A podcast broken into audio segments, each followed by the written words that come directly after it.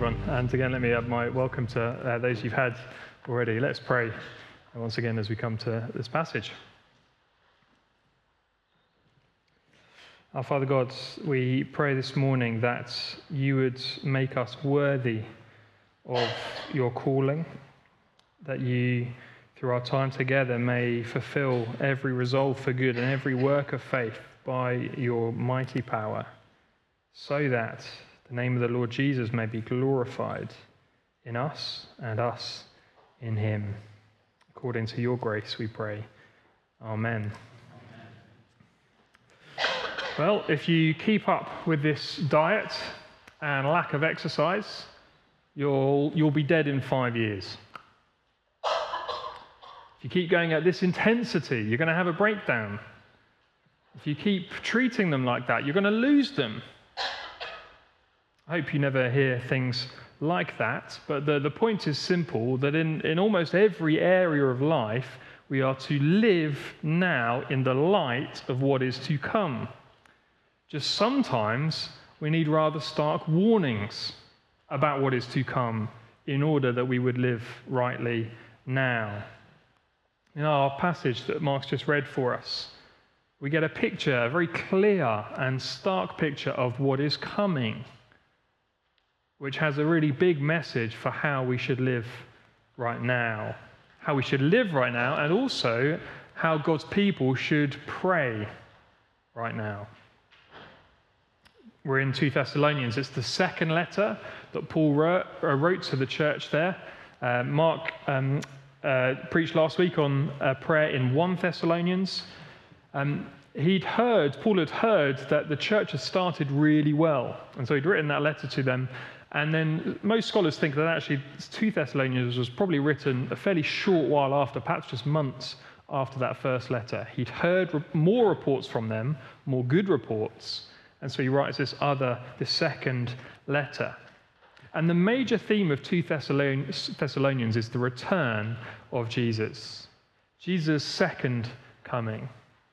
Jesus came for the first time as a baby, and he grew up and he lived that perfect life, that life as a servant, and he died ultimately a sinner's death, dying in the place of his people. That was Jesus' first coming, because after death, he rose again, ascended into heaven. And now this letter is about Jesus' second coming, when he's going to come in majesty and power and glory. And the truth of Jesus' second coming was to encourage this church who were doing well, but were facing increasing pressure. They were persecuted and afflicted because of their faith. We're going to focus on verses 11 to 12, what Paul prays, asks for them. But do you see how verse 11 begins? To this end. To, to what end, Paul?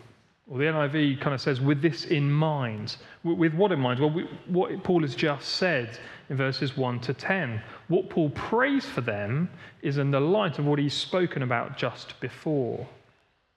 Well, but to, to what end? Well, in light of the end. That's the first point on your sheets there. In light of the end. See, in verses, uh, what particularly 3 uh, through to 10, Paul is speaking of the return of the Lord Jesus. But before that, in verse 3, Paul again tells them that he's giving thanks for them, and it is right that he does so because their faith is growing, their love is increasing. Incidentally, one of the things that Paul prayed for in 1 Thessalonians, well, their love is increasing. And then verse 4, he's celebrating their steadfastness in, in the midst of this persecution. And thinking about their persecution and their persecutors spurs Paul to explain what is to come. If you see you in the middle of uh, verse 7, we look forward to when the Lord Jesus is revealed from heaven with his mighty angels uh, in flaming fire. And when that happens, when the Lord Jesus Christ returns, two things are going to happen. For those who have faith, in the Lord Jesus, for those who are persevering through those trials and troubles, or verse 7, and to grant relief to you who are afflicted, as well as to us. So, for those who are trusting Christ and who endure through those afflictions, what do they look forward to? Well, they look forward to relief, an end of those afflictions, an end of that pain, comfort from God Himself, living in the new creation, a place of no more pain, suffering, crying, tears, in the presence of our Savior Jesus. That's for those who are trusting in Him. But for those who don't have faith, verse 8, He's coming in flaming fire, inflicting vengeance on those who do not know God and on those who do not obey the gospel of our Lord Jesus. They will suffer the punishment of eternal destruction away from the presence of the Lord and from the glory of his might. This is the ultimate reality. There is the gospel, the good news of Jesus, that Jesus came and died so that we wouldn't have to. Jesus paid for sins so that we wouldn't have to. But the call of the gospel is to repent and believe, to turn away from living for self in rejection of Him, and to rather turn to Jesus, coming to Him, asking Him for forgiveness, and committing a life to follow Him. That's the call of the gospel. And for those who don't do that, they disobey the gospel. And those who don't do that face, as he says here, eternal destruction, separated from God and all his goodness. If you're here this morning, and perhaps you might have been coming for a long time, but you haven't yet done that, you haven't yet repented, turned away from that, and turned to Jesus to trust Him. Can I implore you, don't put it off. Don't put it off. Don't think this is something I can do later in life, once I've had my fun, once I've lived life to the fullest, or yeah, then of course I'll do it in the future. Don't keep holding back. Don't be thinking, oh yeah, I would do that if, or, but there's, there's something in the, in the way, some kind of barrier. This is where everything is headed. Jesus' return and this division. Obey the good news. Don't, look, don't just trust Jesus because living as a Christian is the best way to live, although I fully believe it is. Don't just trust Jesus because uh, you think he'll bring you happiness, although I think he does indeed bring deep and real joy. But trust in Jesus because if you don't, well, this is the future. But if you do, we look forward to a wonderful future with Him. This is the end. This is where things are heading. Jesus' return. Or as verse 10 puts it, when he comes on that day to be glorified in his saints, that's just Christians, and to be marveled at among all who have believed. That's where everything is heading. And with this in mind, Jesus' return, with this in mind, Paul prays that we would be ready for that.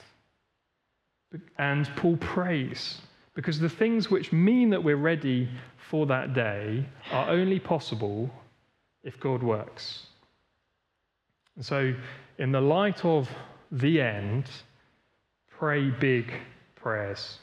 I think perhaps the, the standout feature of the prayers that we've looked at of Paul's, uh, the certainly thing that stood out to me most clearly is Paul's focus on praying big spiritual prayers, big spiritual needs for his people. And do you see how an increased awareness of this ultimate end should be shaping our prayer lives now? Look, I, have said it before. We, we should be, we should be praying daily for our concerns and anxieties. But in the light of the fact that Jesus is coming again to judge the living and the dead, to only be praying that my bad back would, would stop giving me grief, that's surely deficient. In the light of the fact that those who don't obey and believe the gospel will spend eternity separated from God and his goodness, to only be praying that your children will get into the best school around, or that your best friend will get the job they want, surely that is mad. In the light of the fact that those who are trusting in Jesus will receive, see him return in glory and praise him, to only be praying for us as a church that we would find a, a building to meet in long term, Well, that is sadly lacking. What does Paul pray in the light of uh, Jesus' return? What are the, the big prayers that he prays? Well, firstly, and you see on the, your handout there, that we would be worthy of our calling. See verse 11. To this end, in light of Jesus' return, to this end, we always pray for you that our God may make you worthy of his calling. We saw something similar a few weeks ago in Colossians 1, didn't we? Where Paul was praying that they would walk in a manner worthy of the Lord. Well, here it is that God would make them worthy of his calling. Notice it's not just kind of live worthy, but it's be worthy or be counted as worthy. It's, it's almost stronger here. And when Paul speaks of calling, he's almost always, possibly always, referring to the moment when somebody becomes a Christian. When someone hears the, the good news of Jesus and they hear that call to repent and believe, and when God brings about this change and new life and brings them to himself. We might call it the effectual call. So to be called is to be saved, to become a Christian. And we've got to get the order right here. Did, did you notice? He says that, that you'd, um, you'd live, uh, that you would, he would make you worthy of his calling. It's not make you worthy to be called. That is impossible. It's by ourselves. We, we cannot be worthy to be called. We can't be good enough. But having been called, having been saved, Paul now prays that we would be worthy of that calling. We could summarize the, the whole stage of a Christian's life from conversion until Jesus' return as becoming what we are. We are, have been made holy at conversion. At, at conversion, we've been made holy, we've been set apart. And the Christian journey is becoming more and more holy. We have become children of God, and so we should increasingly be living as such. We're not worthy of our calling, but gradually we are to become more and more so as God works in us. And so at the moment, I want to ask us all and challenge us all, as I've been challenged this week is there a, an area of your life at the moment that you know is unworthy of, of being God's people, one of God's people? Commit to work on it. Commit to praying for it. Because uh, I certainly know myself, and I'm, I'm sure you'll echo with me, I, I am not disciplined enough. I am not strong enough. My resolve is not fierce, enough, strong enough. Uh, I can't do it myself. That, that area that I, I know is not worthy of Him, I can't see real lasting change by myself. Paul knows it too, and so he prays it. prays for it. So join me in praying that God would make you worthy of his calling, more and more so. The second big thing he prays is that he would fulfill every good desire and deed. Let me read verse 11 again. To this end, we always pray for you that our God may make you worthy of his calling and may fulfill every resolve for good and every work of faith by his power. At a Christian's calling, at a Christian's conversion, they undergo this huge transformation. New creations, born again, given a new heart. The Bible talks in these very dramatic terms. And part of that means that a Christian gets these new desires, new ambitions, new goals. No longer do I simply want to live for myself, for the here and now. So my life's goals and aims now is not to go to as many iconic sporting events as I possibly can. Well, we've got your kind of your list here: Super Bowl, FA Cup final, Champions League final, all those things that would be my goals in life are not anymore. Actually, rather, I'm committing to playing my part in Jesus building his church. No longer my goals, uh, you know, to be at peak fitness. Yeah, never really was, was it? But yeah. The inner me, what is more important to me now is the inner me rather than the, the outer me. But the thing is, these desires don't always play out in my life. And I imagine you recognize that same thing. And so that is why Paul prays in verse 11 that God may fulfill every resolve for good and every work of faith by his power. God would resolve for good our desires, those good intentions, those things that we want to do. Paul prays that God would fulfill them, he would bring them about. Work of faith, these good deeds, these things that we um, are, are, doing, these good things that we are doing that are prompted, promote, prompted by our faith in the Lord Jesus, Paul prays that, that God would fulfill them. Paul's praying that God would fulfill our good desires and deeds, he would bring them to completion. I'm not going to ask you to put your hand up, but who has thought or said something like, I wonder how I can witness to my neighbors? Or how could I encourage someone in the gospel, that, that person in the gospel who, who's really struggling at the moment? What could I do? Right, I'm going to set aside some time every day to pray. I'd love to get more involved in serving at church. I'm not going to do that again. How could I get more out of my Bible readings? I could go on and on and on. We all, all of God's people, have those kind of thoughts, those resolves. Yet, how many of those times are those good desires and perhaps initial steps that we take just fizzle out to nothing? Well, it could well be because we're relying on ourselves to carry it through. Paul prays, prays that God would fulfill those resolves and those works. A few minutes ago, I, I challenged you. I said, Is there an area of your life that you, you're feeling isn't worthy of, of, um, of your calling? Commit to work on it, or commit to praying for it. Because those resolves that you might have made five minutes ago are going to come to nothing if God isn't at work. Because it's easy to sit in church, make resolves. It's much harder on Monday morning. Pray. There is another danger, and perhaps I want to suggest this is perhaps, perhaps even a greater danger for us as a church to, together. Because as a church together, I'm thrilled by the n- number of people who are sacrificially and energetically serving in church. It is a wonderful thing and a privilege to be part of. But that does become, I think, a, a danger for us. Because look, some of us think and plan, but never really get around to doing too much.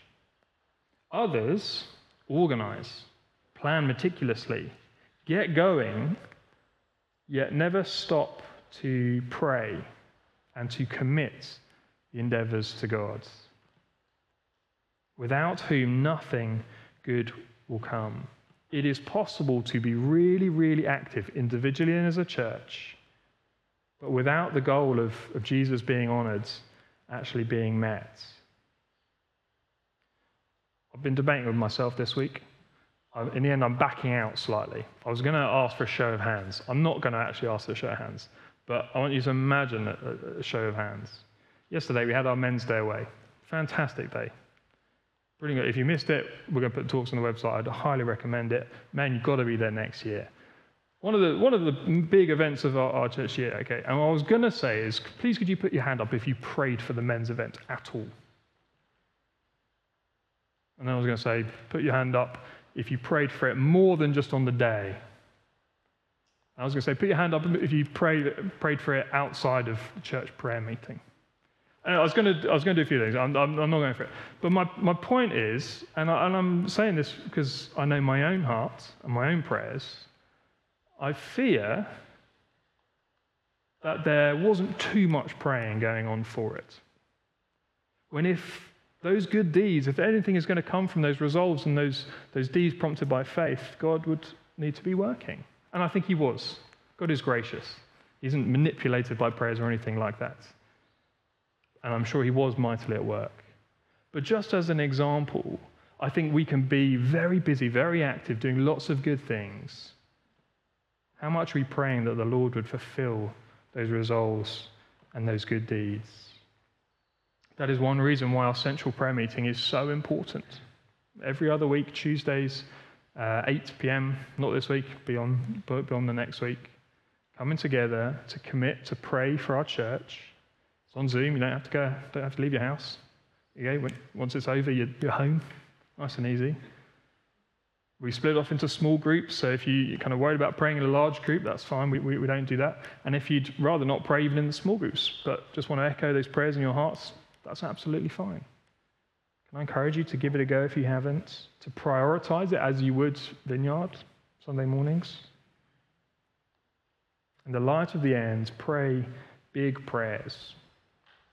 Finally, for big ends. We pray these big prayers for big ends. Like so many of Paul's prayers that we've seen, that they're kind of layered. and again, verse 12 starts with the so that. So the, there is a goal that we for uh, living lives that are worthy, sorry, for being worthy of the calling. There's a goal for having our good deeds and desires fulfilled.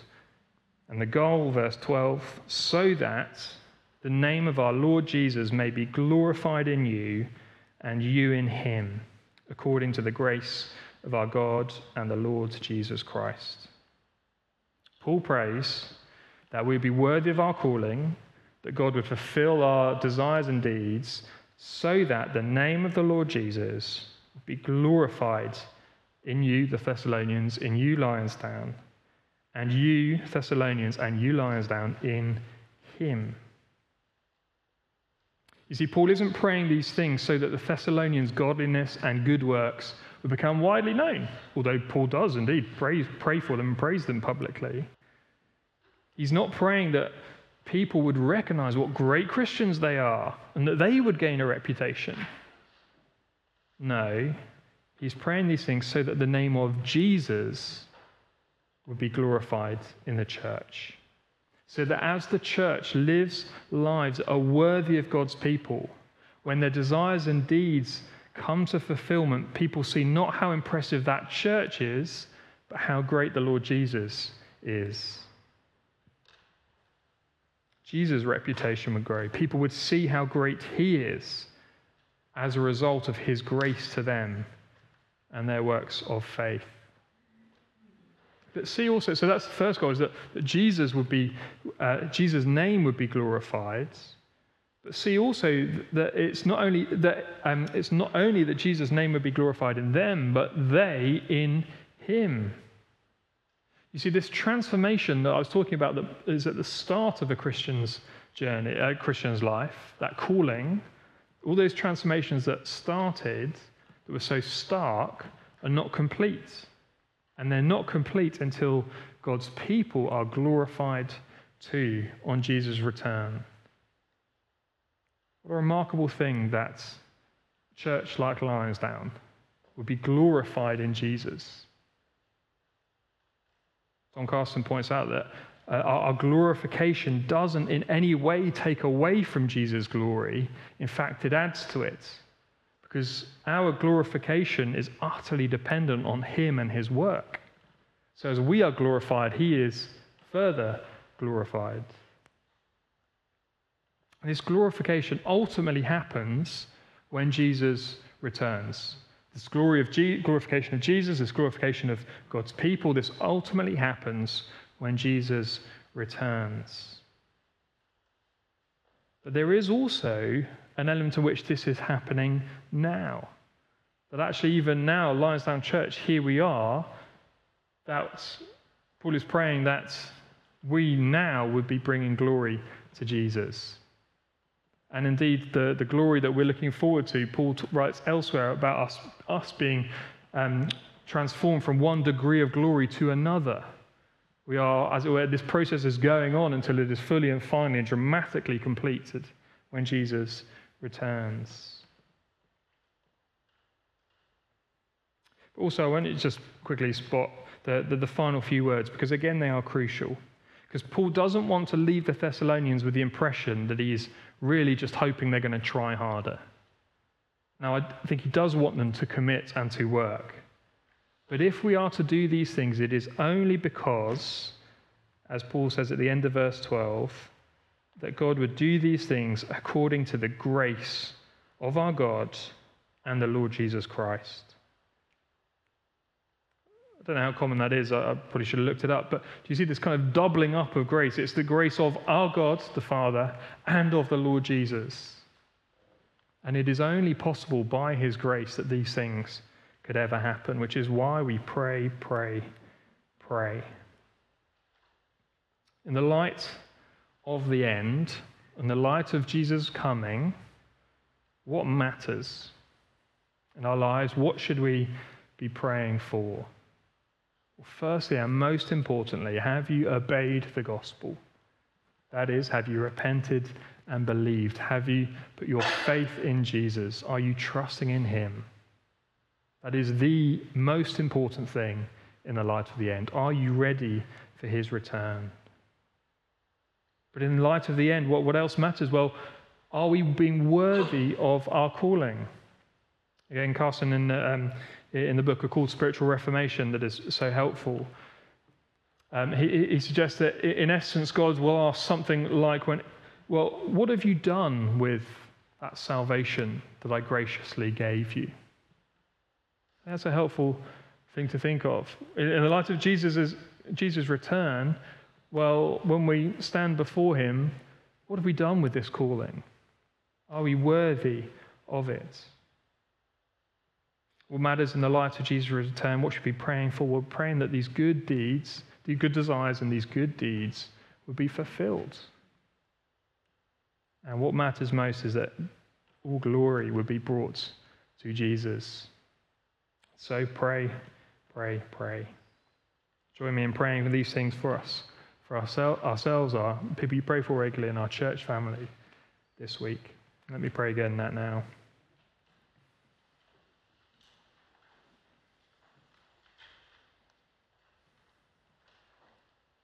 Father, we thank you so much for your wonderful, wonderful grace, your undeserved kindness to us in and through the Lord Jesus and all that he did.